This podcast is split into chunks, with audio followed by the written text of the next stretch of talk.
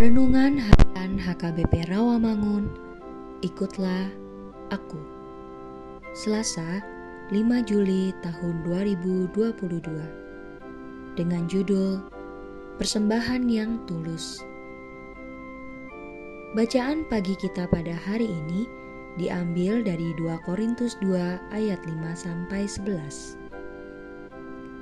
Bacaan malam kita pada hari ini diambil dari 1 Samuel 4 ayat 1 sampai 14.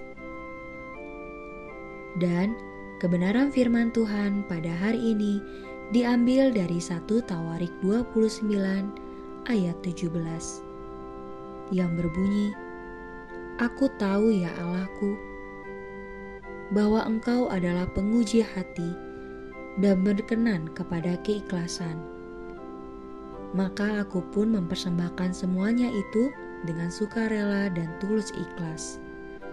Dan sekarang, umatmu yang hadir di sini telah kulihat memberikan persembahan sukarela kepadamu dengan sukacita. Demikianlah firman Tuhan.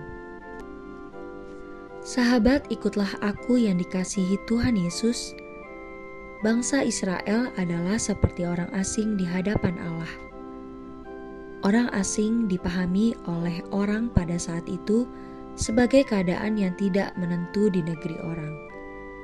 Sehingga sebagai orang asing selalu berharap akan belas kasihan tuan rumah di mana orang asing itu tinggal. Simbolisasi ini dikarenakan pada posisi bangsa Israel di hadapan Tuhan. Sebagai manusia, sama seperti orang asing, Umat Tuhan hendaknya selalu berharap kepada Tuhan. Oleh karena Tuhan adalah tuan rumah yang baik, maka Dia senantiasa menolong umatnya. Maka doa Daud adalah supaya umat senantiasa memohon dan membutuhkan pertolongan dari Tuhan. Hati yang selalu tertuju kepada Tuhan.